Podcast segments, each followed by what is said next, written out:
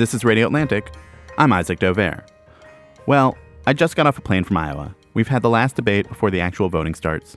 The candidates are a little less chummy now. The weather is a little colder, and a Senate impeachment trial is about to begin. With all that going on, we thought it'd be nice to get a view from someone who knows politics, knows mass media, and has had his own complicated history with Donald Trump, the Republican Party, and fitting into where politics is now. This week's guest is Arnold Schwarzenegger, former California governor, movie star. You know, Arnold Schwarzenegger. In Washington, we spend all this time thinking about a celebrity Republican who became a successful politician, all while kind of being a bit of a parody himself. If Trump is one version of that path, Schwarzenegger is a very, very different one. We talked about the nexus of politics and entertainment, the way forward on climate change, and what he says about the Republicans who are leaving the party, even though he insists, for all the problems he has with the direction of the GOP, he won't. We talked in his office in Santa Monica a few weeks ago when I was out in Los Angeles for the last Democratic debate. The place is kind of incredible. It's giant, posters of his movies, statues of iconic characters. I walked past Mr. Freeze and the Terminator on my way in. There was a Predator. There's also the seal of the state of California on the door. And in the hallway, a mock up of the 1 millionth solar roof panel that had just been installed in California off an initiative he started as governor. Then this crazy room he has in the back that's done up like we're back in Austria. This is what it is. I've gotten to know him a bit over the years, which, let me tell you, is its own strange thing. But it's why he started off our interview making fun of me for trying to do what I always do and welcome our guest to the program. That's what I get for trying to be polite. Take a listen. So I'll say a little introduction, then I'll say uh, Governor Arnold Schwarzenegger. Thanks for being here on Radio Atlantic. so why we're we're in a strange room? Can you tell me about this room? Well, I, I don't know. It- It's it's not really a strange room. It's normal a, for it's you, a I very normal room. It's a strange room for Los It's Angeles. it's it's a it's called the Austrian room, and it's uh, basically decorated inside with wood, kind of the wood that we use in Austria, inside homes that make it look kind of cozy. The room is decorated the way a farmhouse would be, a little farmhouse, where everything is kind of taking place in one room. There will be the table that we're sitting by right now. Then next to it, you will see a, a, bed, because in the same room, the farmer would go to sleep in the afternoon, take a nap, or at night sleep here. And then you have a, a, a grandfather's clock above with deer antlers and deers on it, which is hand carved. You have the cradle here, that is kind of a cradle that's made in Austria, handmade in Austria, and I used it for my kids.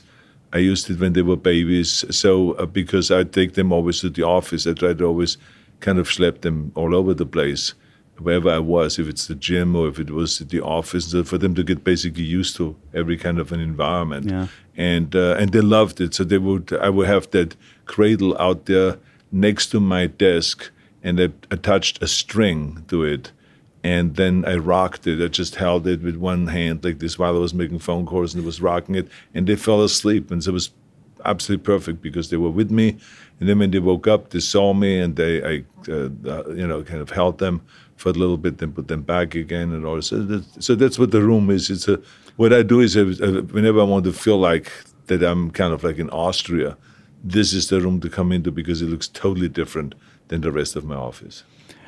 It's been a big couple of weeks uh, on finishing a priority from your time as governor, uh, which is getting to a million solar rooftops. And I want to talk about how that fits into the the larger situation that we're at in, in combating climate change and the arguments over it. Let me start with this. When I say the words Green New Deal, what do, what do you hear? A slogan, uh, kind of a marketing tool, something that is very well intentional, but uh, I think bogus, because that's what they always do. You know, they, they call things different names, and uh, different people talk about it. But to me, the only thing that really matters is, is how do we move forward with our goals, and this is means that we stop increasing the amount of greenhouse gases and pollution that we put out there. And the idea is, is to have the whole nation do that and have the whole world do that. and you don't have to call them, uh, you know, names or anything. This, but I understand also at the same time that you know that in everything it's always good. It kind of it's like it makes you feel like there's a new beginning now because we're calling it a different name. So, but my point always was is that there's only one deal, and that is the California deal. We in California have shown that it can be done, and we have shown how to do it. And therefore, if the nation really wants to be serious in reducing greenhouse gases, also by 25%, like we did, all they have to do is copy us. And that's what states supposed to do to be the laboratory for the federal government to just have the federal government copy very good ideas uh, done by various different states. Can, where did this all start from? The the commitment to environmentalism. It, it, has become such a defining part of how you are as a public figure, but it was not always uh, part of your thinking. Um, it's uh, you know, it's really wild that uh, when you campaign, you have certain goals, and there are certain things that you're really passionate about. And uh, then when you get in there, you uh, somehow, and now you fast forward the seven years that I was governor, then you realize that the things that really meant a lot to you like for instance to get the financial house in order because California was uh, at a 38 billion dollar uh, uh, you know deficit and it was growing. And I said to myself, we got to go and stop spending money we don't have. If I would become governor, you know, I would just stop spending and blah blah blah and all this kind of stuff. And I came up with certain rules and certain things I wanted to accomplish. But then when I got in there, I realized that it was much harder than to just, you know, have a plan like that. I was not about to dwell on that, what we didn't accomplish. I was trying to kind of like throughout the entire seven years of being governor, trying to figure out the things that we can go and agree on and the things that we could do together. And so we started going in the direction of, like, for instance, the environment. I had a majority of Democrats there that were really interested in it. The Republicans hated it. There were only very few that were interested in that subject. I was very interested in the subject because I've heard the facts about how we are uh, really uh, creating uh, air that is um, poisoning people, that is killing people, that is causing cancer, that is causing heart problems, that is causing cardiovascular problems, that is causing brain problems, and all of those things. Uh, we saw that it, it, you know that fossil fuels are kind of destroying the, the air uh, the, the, the cleanliness of the of the ground and the water and all of this and this. so I felt like well if my uh, ultimate responsibility is the safety of the people and to protect the people then I should really kind of kick in in a big way here and make a difference and so I always looked at California as the most important place because it's the number one state that everyone looks at in the United States as kind of in a way for leadership, you mm-hmm. know, because we have that kind of a power. So I didn't just look at it as let's solve the problems for California because you really can't solve the problem just for California because it's called global warming. And, it, and, and pollution doesn't really have any boundaries. It doesn't stop at the border of California before it gets to uh, you know Arizona or to go to uh, you know Nevada or something like that, or to go to Mexico, wherever it is. So it just continues on around the world, and so we it's it's a much bigger issue. So therefore, I said to myself, I have to solve the problems in California and make that kind of not only good for California, but an inspiration to other states and to other nations. So my goal was much bigger right off the top. It was a global goal that we must have an impact uh, on the world. And it's no different than when I used to promote fitness and bodybuilding. You know, I didn't think, I realized that, wait a minute, now with the communication, we can really go out and travel around the world and really promote this worldwide and inspire people to exercise and to lift weights and to do this to get better in their sports and to get healthier and uh, and you know slow down the aging process and all those things. So I felt like, well, we can do the same thing with the environment. It's kind of also has to do with health, but instead of the health of the body, it has to do with health of the earth, of the globe. And uh, so I started becoming somewhat obsessed about it. And started thinking about it all the time. What can we do? What else can we do? So we started, you know, having the low carbon fuel standard that we passed here in California, AB 32, to reduce our greenhouse gases by 25%, to get our renewables up to 50%. Uh, instead of having 19%, which we had in the beginning. And uh, so goal after goal, the Green Building Initiative, and then incentives for buying electric cars and all of this stuff started coming and uh, we were very successful on every level. You just hit this one million uh, solar rooftop. When you set that goal in 2006, people must have thought that that was ridiculous. Well, it's uh, one of those things that where people say, uh, first of all, you know, uh, this is a huge, ambitious goal, and um, it's not going to happen uh, for the next 10 years. The speed we are going now, it will be 30 years from now, but the idea is to speed up the process very quickly and to make it happen maybe in 10 or 20 or 15 years from now. And so we all had to kind of, you know, realize that this is not going to happen while we are in office. Now that caused uh, and created somewhat of a challenge because most politicians, as you know, like to go and declare victory. And they like to go and use their little victories in a campaign speech and when they go and get reelected. And this goal was not going to do that. None of us will be in office by the time we're going to celebrate the million uh, roofs.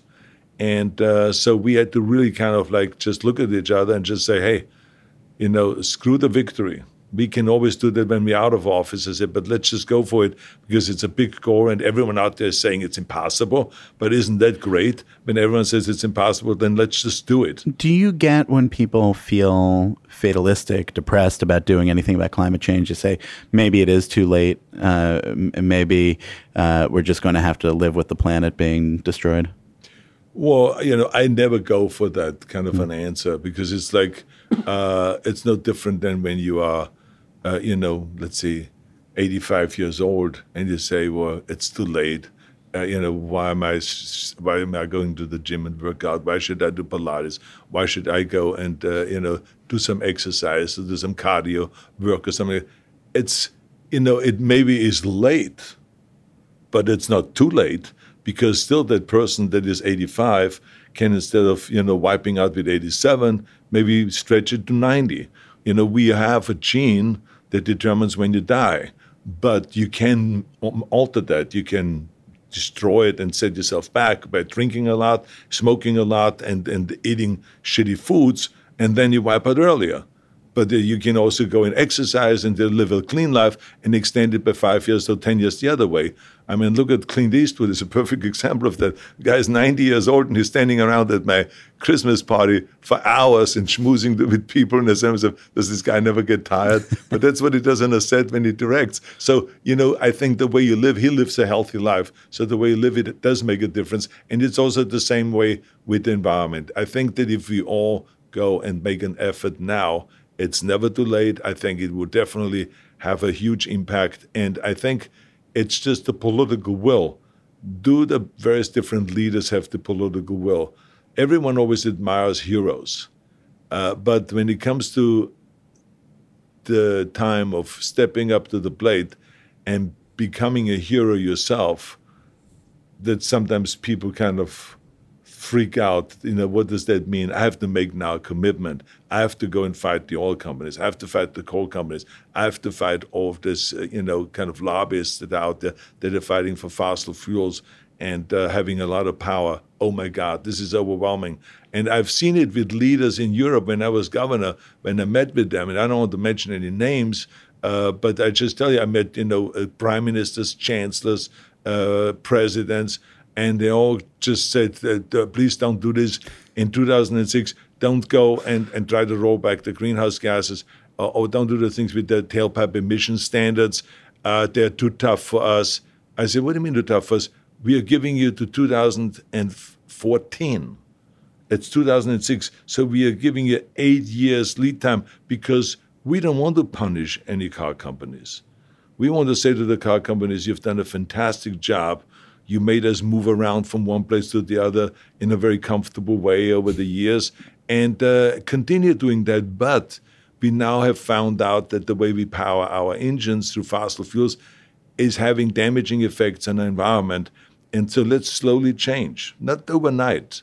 We know that people have just bought you know, new machines to build uh, equipment and to build cars. We don't want them to rip this all down from one day to the next. No, there's an eight-year lead time, and so that was the idea. But they were scared of making any move. So I could see that there was really a lot of dragging and dragging on going on in Europe, and. Um, we were kind of way ahead in, in California. We built in the meantime the Tesla factory here in California, and then are building the cars that are the most successful cars. So we are moving in the right direction, and we have shown that it is possible that you can do those things, that you can confront those lobbyists and fight them on every step of the way.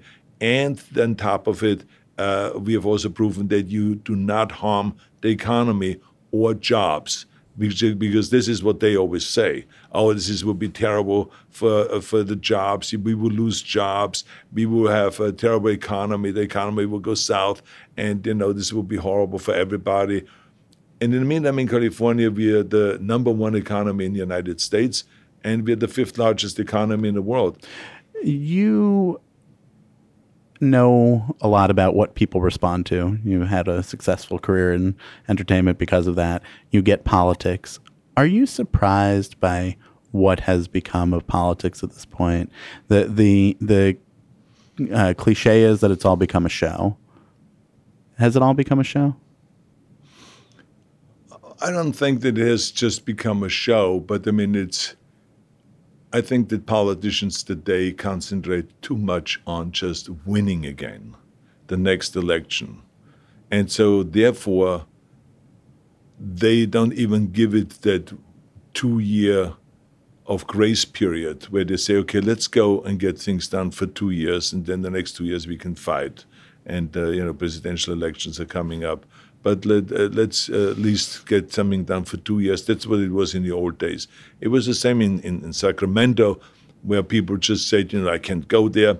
I can't vote for that because, you know, I'm up for re-election and I don't want someone to come in that is more to the right than me or that is, uh, you know, more to the left than me and all of things. And that's why we eventually got redistricting yeah, done because they were so in locked in into their districts, Democratic and Republican districts. But that's what's going on on a nationwide basis and um, it's it's it's all about how do we win the elections. But there were always, uh, you know, people forget that that uh, politics is a dirty business, and that people do horrible things. And when I talk about horrible things, it's about just really being interested in their self-interest. It's it's all about self-interest. What is good for me, rather than what is good for the country. Because if anyone would at all think about what's good for the country, they know what they're doing right now is not good for the country.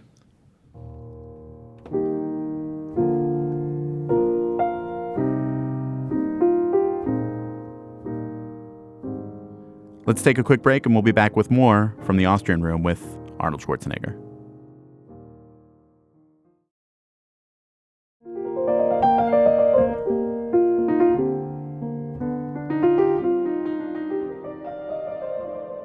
So much of our politics ends up being consumed by celebrity, and I think that that's true not just obviously with Donald Trump, but on the in the Democratic presidential race, the people who are doing the best for the most part are people who were well known before the race started.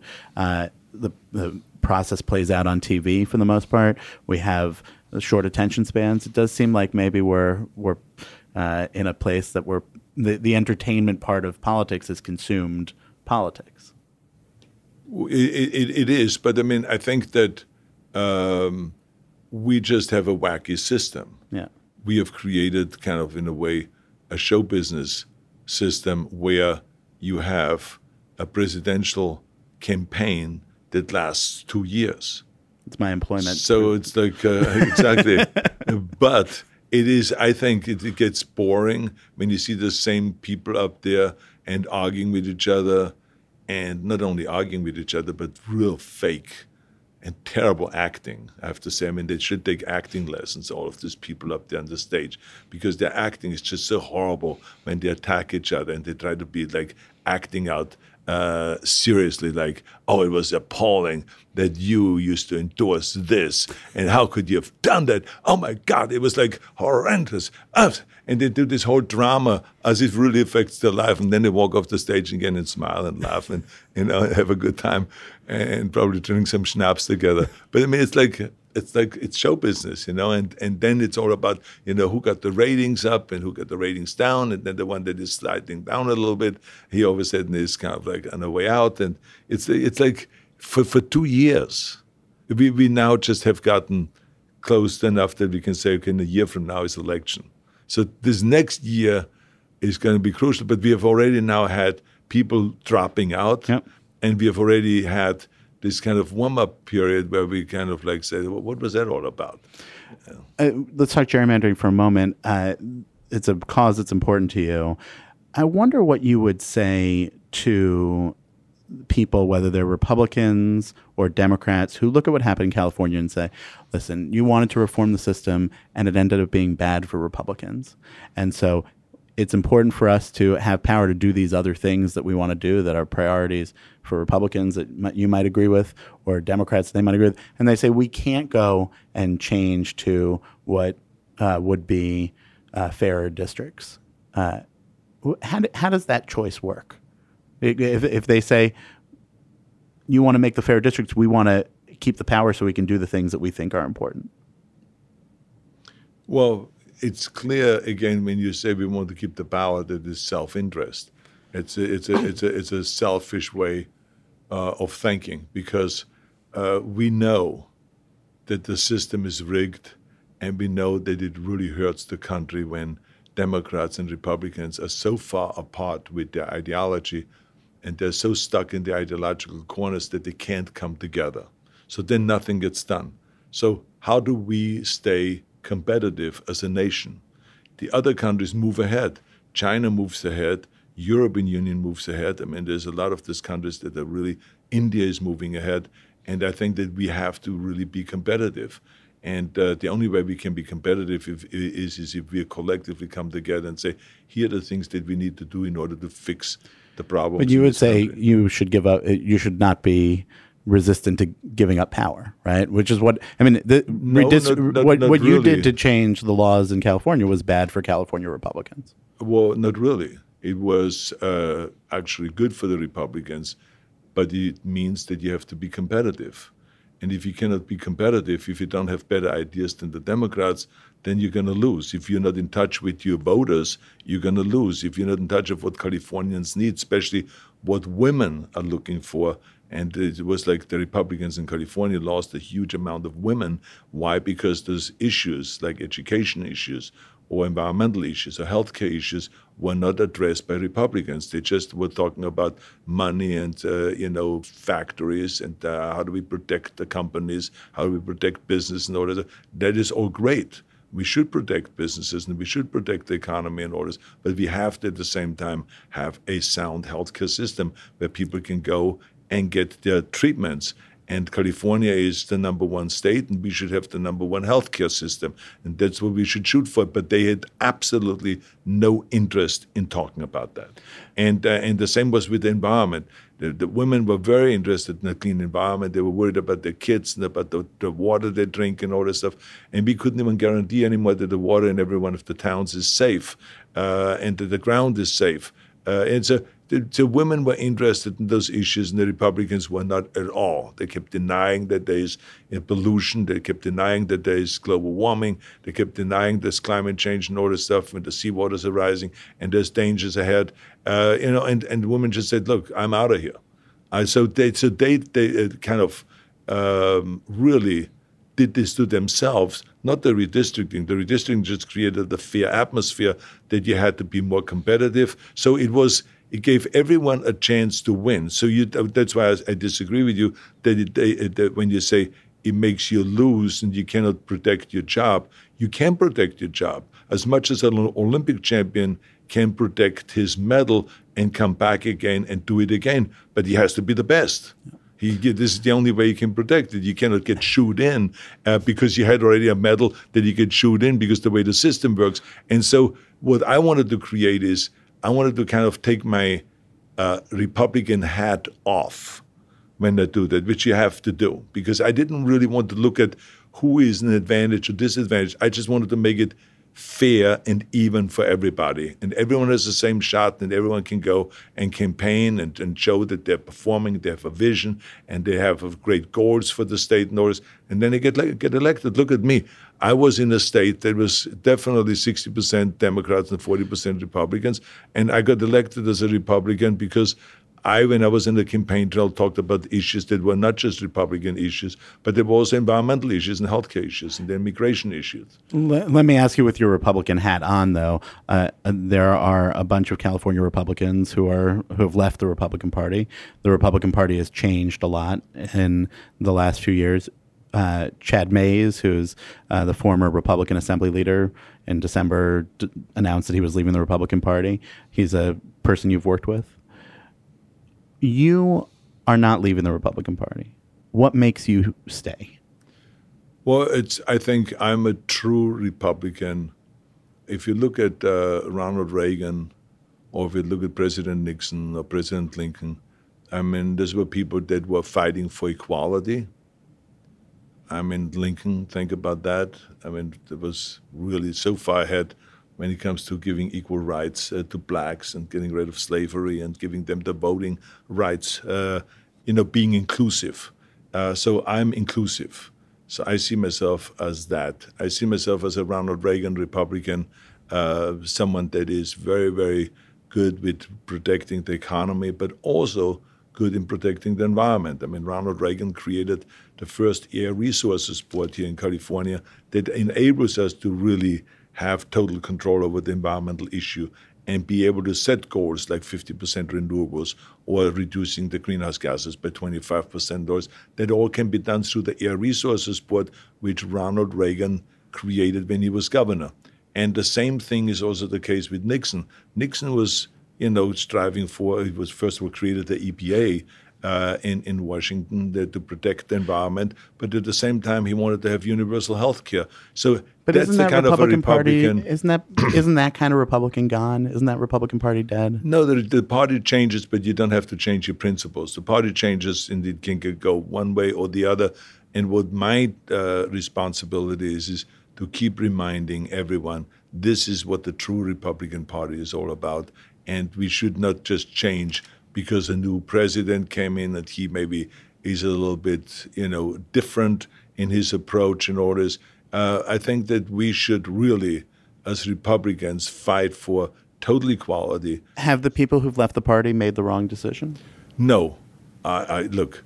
It's like, it's like in, in, in training, you know, in bodybuilding. I mean, there was guys that were doing 20 reps of 20 sets uh, to get the, the most muscular chest and I was doing five different exercises of five sets each of 12 repetitions. So who was right and who was wrong? Well, you Nobody, won the competitions. I won the competition, but these other guys also had fantastic pectoral muscles and fantastic chests. And so it, there's different training principles to get in shape. You may say, you know, I like bicycling to keep in shape. Someone else says, I love running, uh, you know, kind of.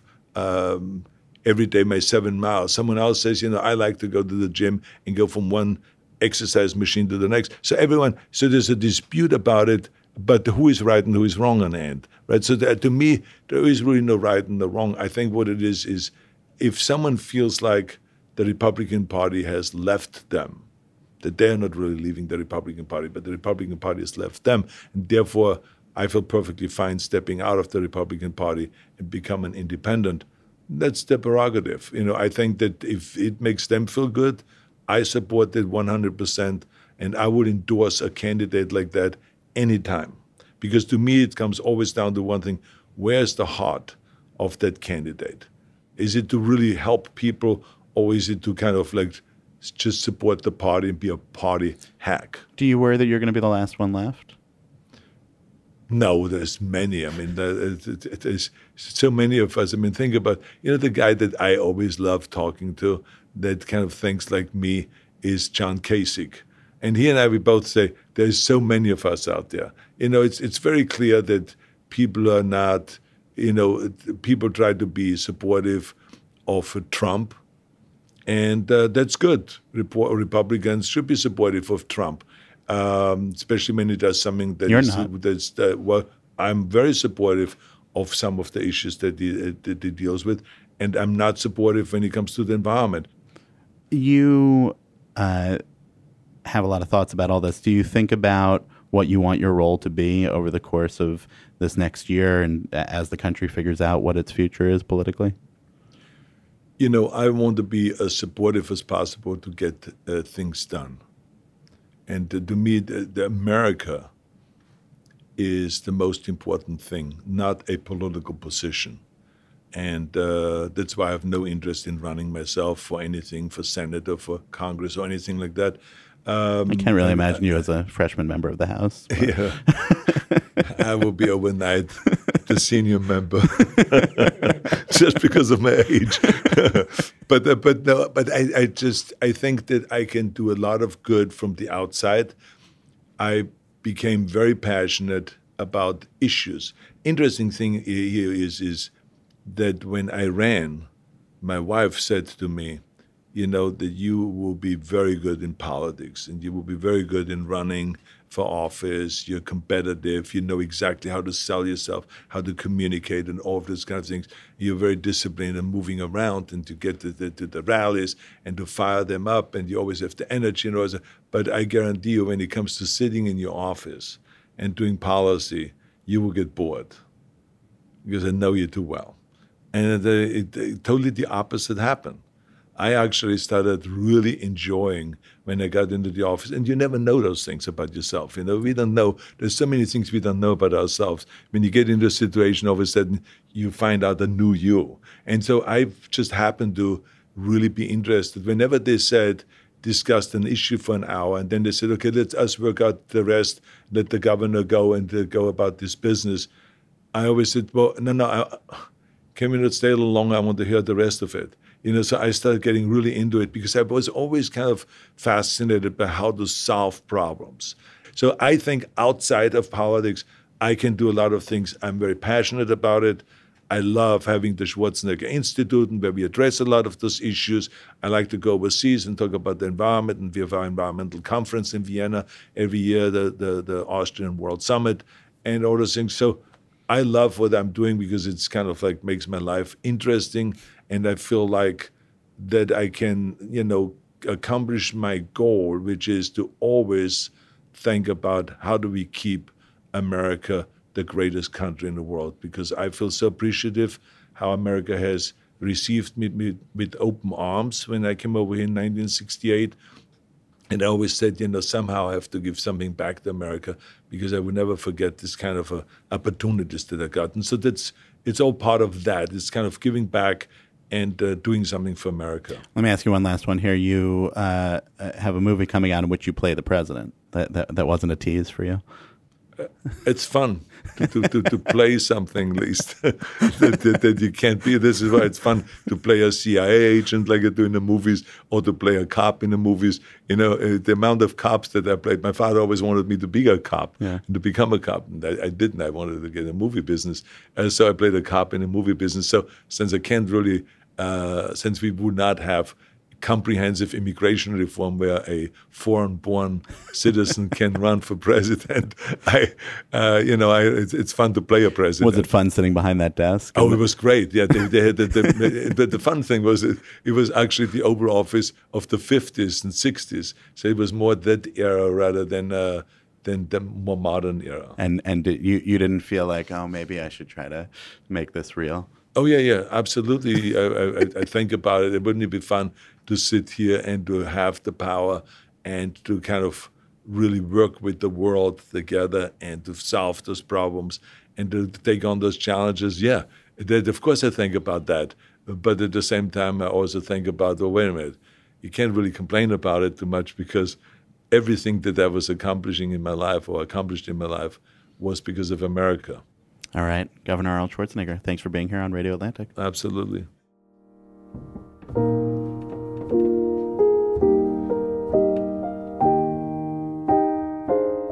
That'll do it for this week of Radio Atlantic. Thanks to Kevin Townsend for producing and editing this episode, and to Katherine Wells, the executive producer for Atlantic Podcasts.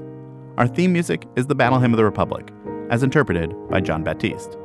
And if you want to support the show and all the work we do here at The Atlantic, the best way is with a subscription. Just go to theatlantic.com slash radio subscribe.